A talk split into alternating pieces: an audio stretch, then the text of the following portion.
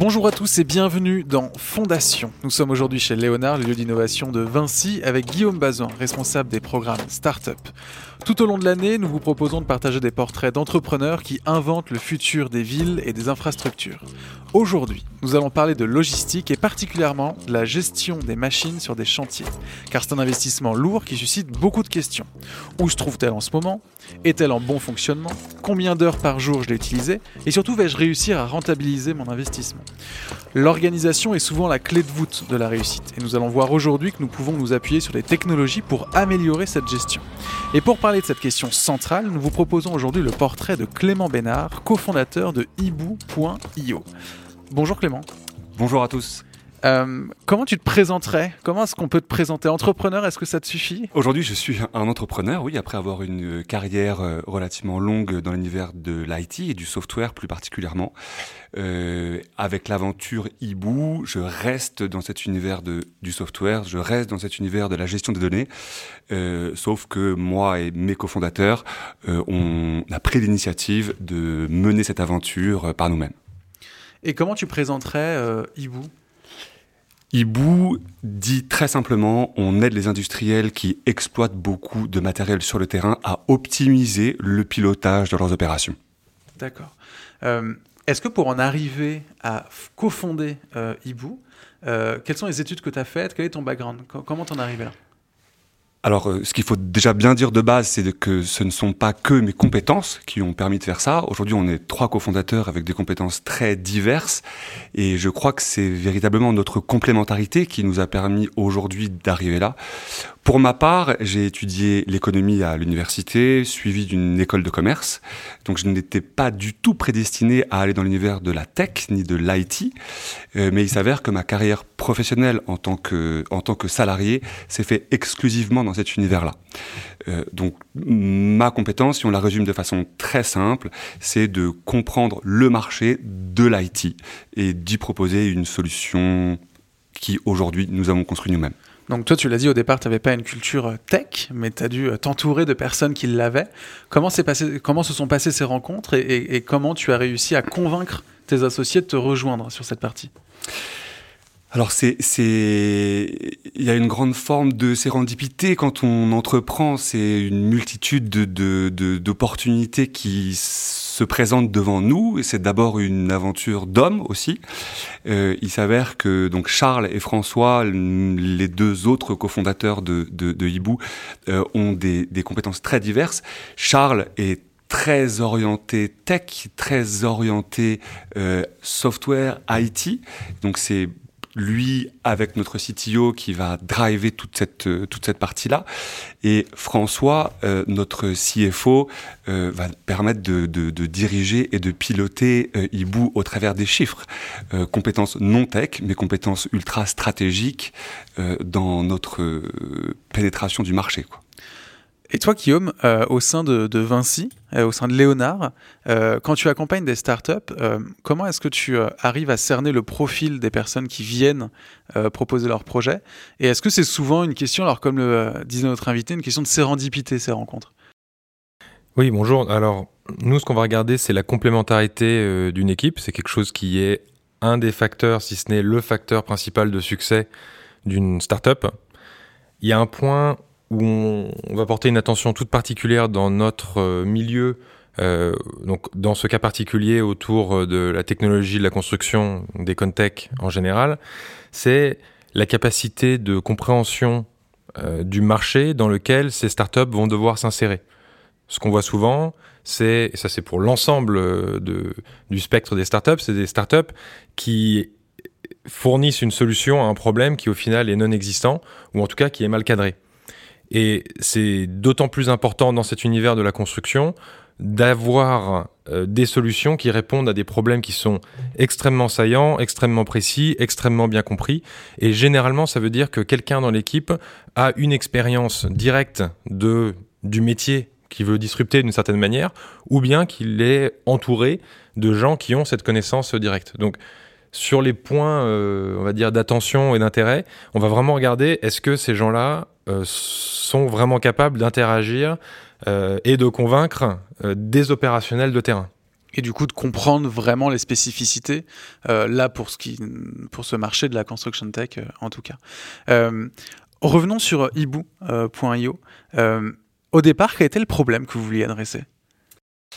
Je, rebondis pleinement sur euh, ce que vient de dire euh, Guillaume. Euh, à la base, donc Ibu, on peut la qualifier, on sait ce que l'on faisait de, de, de, de, travailler dans l'univers de l'IoT.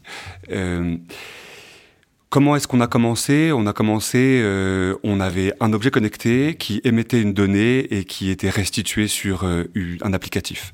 Mais très vite, notre métier a, a, a évolué et on s'est rendu compte que il y avait énormément de matériel qui émettait de la donnée et souvent les industriels ne savaient même pas que certaines machines étaient équipées de télématiques et émettaient de la donnée. Euh, notre métier a donc été du coup de avaler et de collecter et d'agréger toutes ces multiples sources de données du terrain existantes et de les restituer.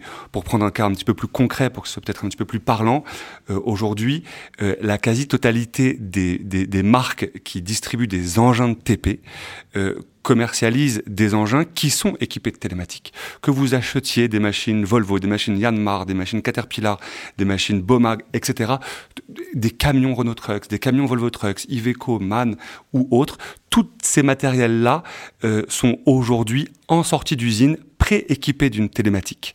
Notre challenge aujourd'hui est d'avoir la capacité de collecter l'ensemble de ces données, de les agréger et de pouvoir les restituer à nos clients, à Vinci. Mais alors, effectivement, c'est très intéressant parce que tu dis que vous êtes appuyé sur les technologies, vous êtes appuyé sur, sur une culture existante et puis vous avez essayé de la faire l'augmenter pour qu'elle soit encore plus forte. Finalement, on pourrait presque dire qu'aujourd'hui, on est sur cette mouvance des objets connectés, c'est-à-dire cette connexion avec la récupération de data et puis le traitement, la compréhension, l'analyse.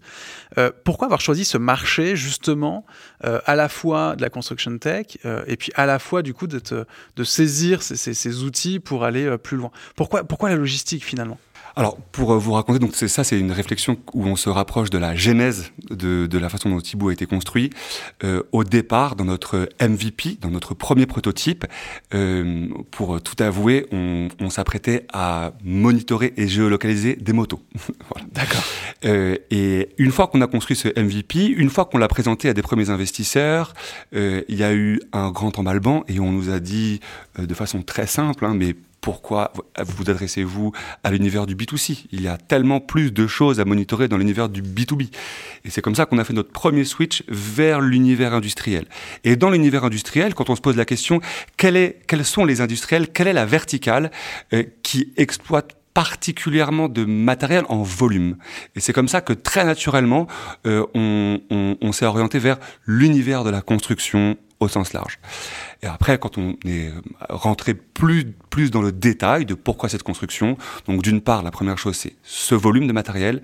Le deuxième point, c'est quand on regarde le niveau de digitalisation dans les différentes verticales, euh, on peut se dire que dans l'univers de la construction, euh, il y a encore beaucoup à faire. Et apporter des solutions digitales dans cette verticale matchait complètement avec la façon dont on souhaitait se positionner sur le terrain.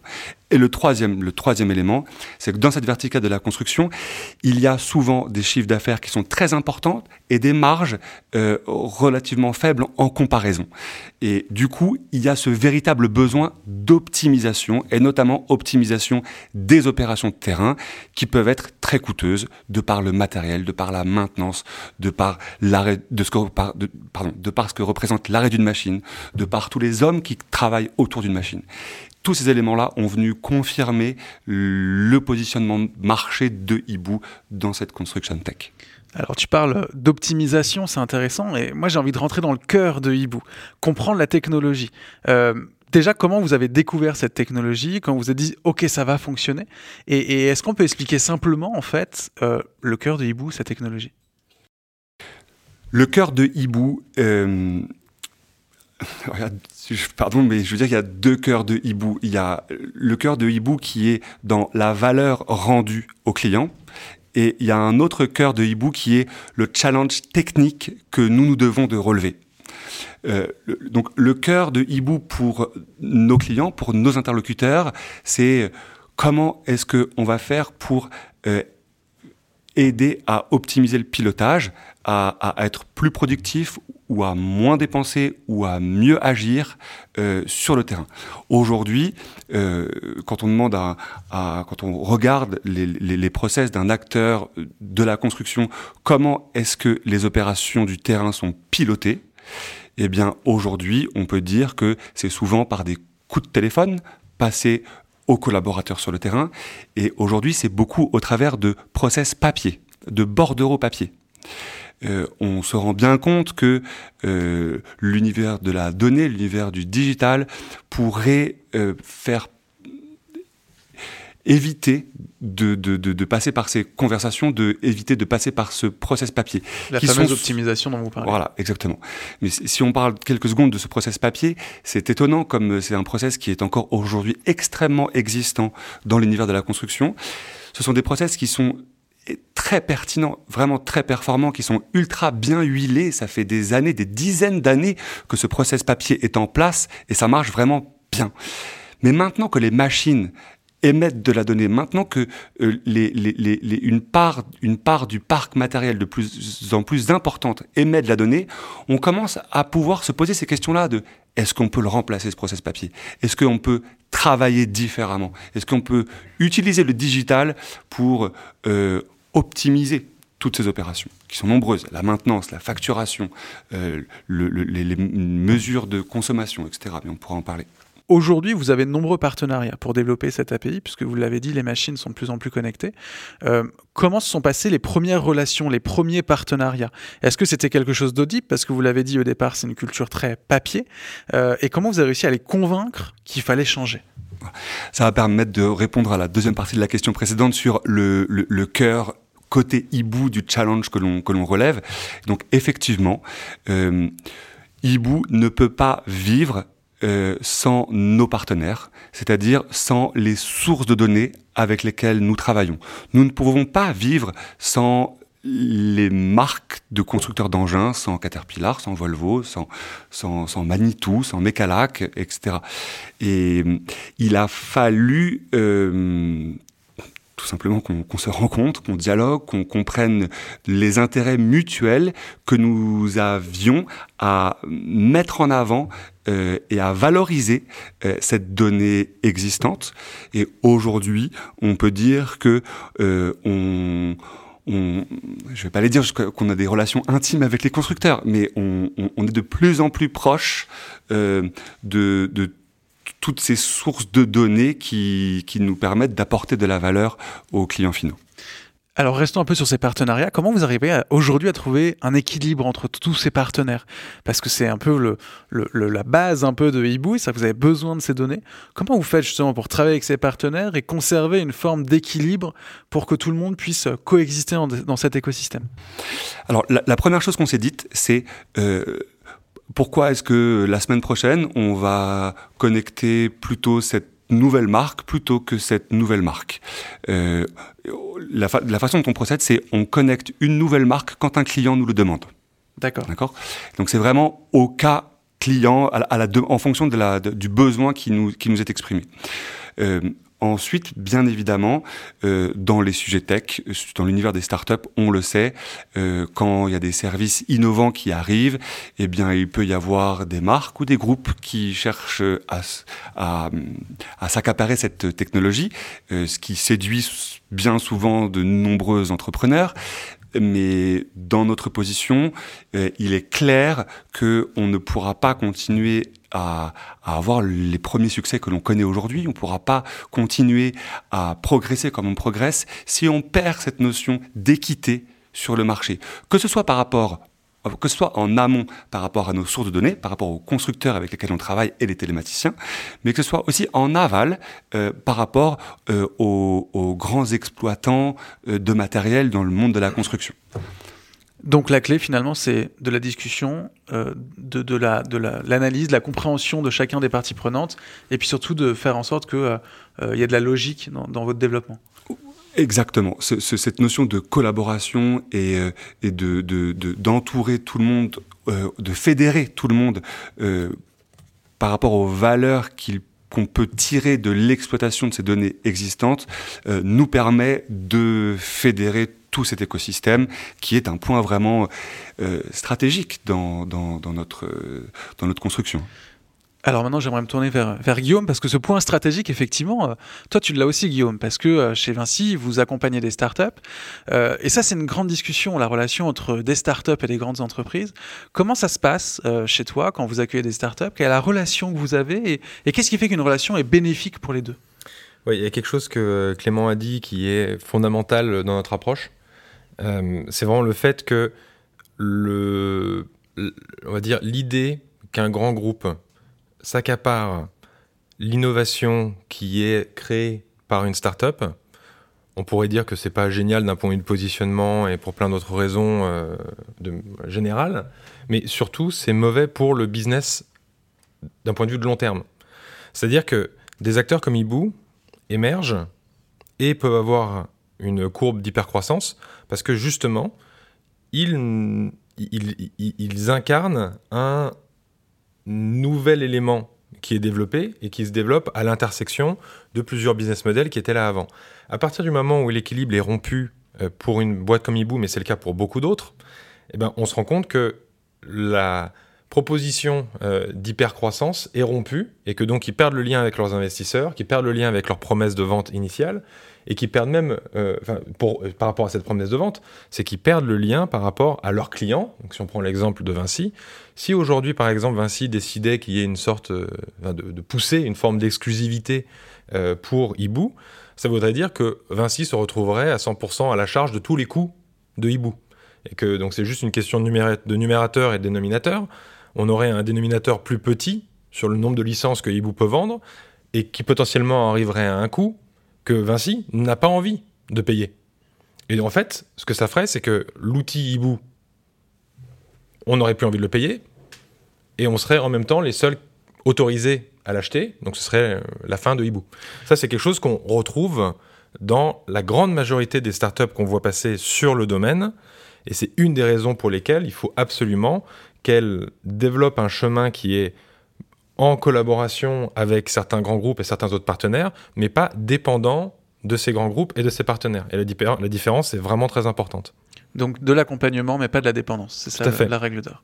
Euh, J'aimerais qu'on termine ce podcast par euh, peut-être comprendre un peu mieux comment vous en êtes arrivé ici, et puis peut-être si vous avez eu des apprentissages tout au long de ce long chemin de, de l'entrepreneuriat, et de voir si ces apprentissages, peut-être que ça peut servir des personnes qui nous écoutent aujourd'hui.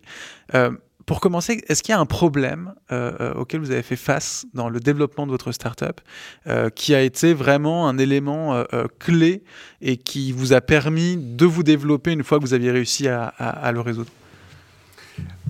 S'il n'y avait qu'un problème à considérer. Voilà, c'est ça, c'est s'il n'y avait qu'un problème à considérer.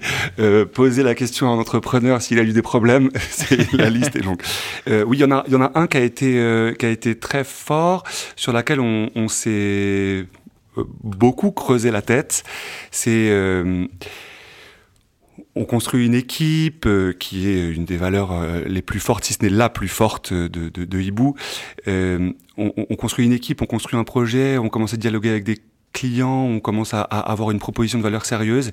Et là, on arrive à un moment où on se fait dépasser par la proposition de valeur que l'on annonce. C'est-à-dire qu'il y a un market fit, notre proposition euh, séduit euh, et répond à une attente, plutôt répond à, une pain.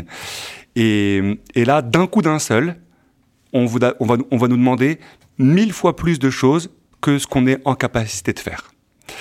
Et alors, euh, ça faisait des mois qu'on essayait de mettre en valeur euh, nos, nos, nos, nos, fonctions, nos, services rendus, euh, la façon dont on travaillait, et, et, on insistait fort sur tout ce qu'on faisait et tout ce qu'on allait faire. Et tout d'un coup, on a presque envie de faire marche arrière en disant on va y aller un petit peu plus doucement que, que, que prévu. Donc et ça, c'est la question de la roadmap dans les entreprises et euh, quelle est la, le, le, le, comment dire, la priorisation euh, des développements euh, futurs. Ah, qui est un, qui est un, un, un point euh, absolument clé. Et donc c'est Charles, en tant que CPO, qui, qui s'occupe de, de la création de ce backlog et de la priorisation de, de, de l'ensemble des tâches. Et c'est un, c'est un point qui est extrêmement consommateur de, de, temps. Euh, il se doit de concilier euh, d'un côté toutes les demandes du marché, de l'autre côté de, de concilier toute la force de travail que l'on que l'on que l'on a mis en place. et donc oui, c'est un point c'est un point particulièrement important. Et là, dans, dans l'avancée dans cette réflexion-là, est-ce qu'il y a déjà des clés que tu as réussi à, à cerner, des, des, clés de décryptage, des clés de solution, justement pour résoudre ce problème? Euh, pour le coup, par rapport à ça, c'est énormément euh, Charles et Adelaine, notre, notre CTO, euh, qui ont mis en place une méthode agile poussée très loin pour nous permettre d'être le plus productif possible tout en étant le plus ouvert sur le monde qui nous entoure. Donc un vrai process quasiment industriel dans la façon de travailler. Autre question pour essayer voilà, toujours d'avoir des, formes d'apprentissage. Si tu devais recommencer ta startup là, jour 1, c'est aujourd'hui, est-ce qu'il y a des choses que tu ferais différemment? Des choses que tu as apprises depuis et tu dis non, ça c'était fondamentalement une erreur, on le ferait différemment aujourd'hui? Peut-être avoir un petit peu plus confiance en nous au début.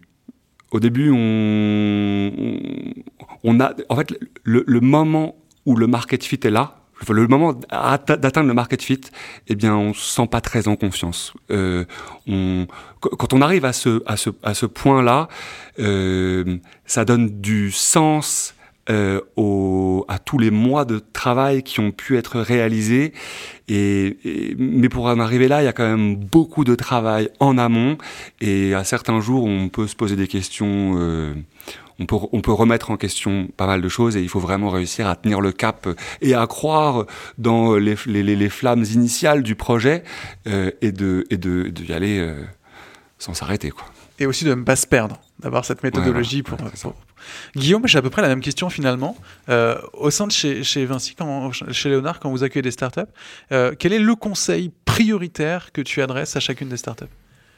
Pour nous, ce serait assez clair c'est de développer une vision propre, euh, forte, indépendante et qui permet d'arriver à un product market fit qui n'est pas biaisé d'une certaine manière. C'est-à-dire qu'un product market fit, c'est pas d'avoir rendu heureux un premier prestataire. Ça n'a rien à voir avec ça. Souvent, c'est confondu avec ça. On dit, regarde, j'ai une première traction commerciale, j'ai un premier partenaire. Nous, ce qu'on va vouloir mettre en avant, c'est le fait de dire, vous avez une vision, assumer cette vision-là. La première validation, c'est de réunir une équipe autour. La deuxième, c'est d'avoir des premiers investisseurs qui vous disent OK, c'est pas complètement débile comme idée.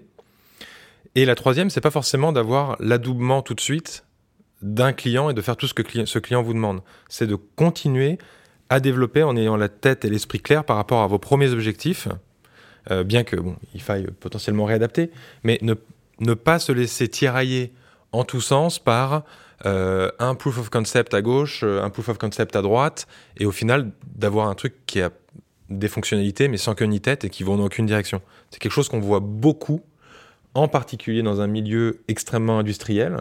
Je connais pas très bien tout ce qui est médical, mais j'imagine que ça pourrait être similaire. C'est facile pour des, on va dire, des petites startups qui commencent de penser que toute la vérité est chez les grands partenaires industriels et de faire ce qu'on leur demande au final. C'est une erreur importante qu'il faut vraiment éviter.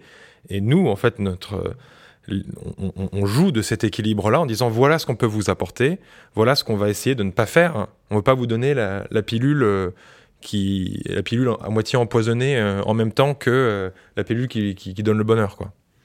Et donc là aussi, c'est euh, rester focus sur votre euh, euh, le pain que vous avez initialement et puis ne pas pivoter chaque fois qu'un client vous demande quelque chose. Finalement, on retrouve cette question de la roadmap de comment est-ce qu'on reste aligné, comment on reste focus et comment est-ce qu'on arrive à délivrer un produit qui est cohérent par rapport à notre approche qu'on avait au départ. Une chose qui peut être parfois difficile pour nous, c'est les demandes spécifiques. Aujourd'hui, en étant une grosse dizaine dans notre équipe, on, on ne peut pas se permettre de faire de spécifiques. Euh, dans la, priorisation du, backlog que, Charles fait, euh, il n'y a que du scalable. Une, il, est, il, est, il est impensable que aujourd'hui une ligne de code vienne séduire et, apporter une réponse à l'un de nos interlocuteurs. Il, on, se doit d'optimiser de, au maximum. Mais est-ce que tes clients ils comprennent ça? Euh, Parce que c'est ça la complexité. On, on, essaie d'être euh, suffisamment proche euh, de nos clients, suffisamment proche de nos interlocuteurs pour euh, leur faire part de notre état d'esprit, pour leur faire part de la façon dont on avance et que de la même façon, on n'a peut-être pas répondu à ce point très précis. Cependant, notre client va tout de même bénéficier de, de, de lignes de code qui ont été développées pour plein d'autres plein d'autres clients. Et, et effectivement, il y a des industriels qui ont un focus tout à fait particulier sur, par exemple, la consommation du carburant. Euh, d'autres qui vont avoir une attention très particulière sur l'optimisation des maintenances. Un autre qui va vouloir avoir des informations en provenance du terrain pour pouvoir mieux facturer. Euh, qui sont des tout ça, ce sont des valeurs métiers qui sont très distinctes, mais l'ensemble des valeurs du terrain peuvent répondre à, ces éléments-là. Et effectivement, il y a des phases où euh, on va avoir un focus tout particulier sur un domaine, un autre ou un autre. Et, on, se doit d'essayer de, concilier euh, les attentes de, de, l'ensemble de nos interlocuteurs. Du côté, euh, du côté grand compte, ce que Clément décrit, c'est un, un vrai changement de mentalité par rapport à une culture classique de j'ai un prestataire, je lui donne un cahier des charges, il fait ce que je lui ai demandé, point barre. Aujourd'hui, on a une majorité des gens dans les grands groupes, de par la culture euh, qui est euh, accumulée euh, sur des décennies, qui ont cette approche-là et qui marche très bien par rapport à des, on va dire, des objets classiques. Malheureusement, c'est une approche qui marche très rarement avec des partenaires qui ont un profil de start-up. Alors les frontières peuvent être floues dans certains cas, mais des, partenaires potentiels comme Ibu, euh, qui sont sur un schéma, encore une fois, d'hypercroissance qui est très spécifique, ça veut dire que tout, chaque euro qu'ils investissent doit pouvoir être utilisé pour plusieurs personnes pour lesquelles ils vont travailler. Donc ça retourne complètement cette logique de prestataire et c'est un vrai travail d'accompagnement, de développement de nos approches à nous en interne sur lequel une, euh, une entité comme Léonard euh, travaille euh, avec euh, une humilité euh, réelle aussi, qui est de dire, bah, ça ne veut pas dire que tout ce qu'on a fait avant, c'est à mettre à la poubelle. C'est-à-dire qu'on rajoute une corde à notre arc pour être capable, en plus de ce qu'on a fait très bien jusqu'à maintenant, de travailler avec des startups ultra innovantes et d'être, de bénéficier de toutes ces innovations, de ces nouvelles technologies qu'autrement, auxquelles on n'aurait pas accès. Alors justement, cette, cette question de la temporalité, du suivi, du, développement de cette startup, euh, Comment on peut imaginer la suite de euh, Ibu Quelle est la suite de Ibu Là, si vous me laissez aller, je vais avoir une grande imagination. Euh, ah, ça peut être intéressant aussi d'aller dans vos, rêves les plus fous. comment vous imaginez?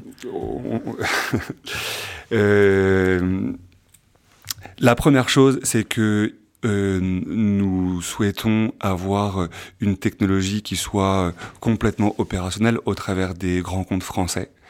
Euh, quand on est une petite structure comme la nôtre, on peut avoir euh, des stratégies diverses pour adresser un marché. Euh, notre stratégie a été de s'adresser dans un premier temps aux grands comptes. Pourquoi? Un grand compte va avoir peut-être un petit peu plus la capacité de nous accompagner, euh, va avoir plus la capacité de nous apprendre son marché et d'y adapter euh, de la, tech.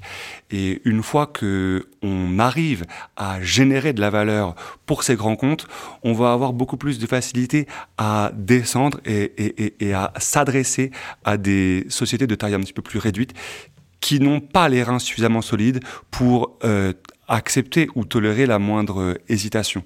Quand on s'adresse à une petite société, il faut avoir la capacité de lui apporter une valeur immédiate.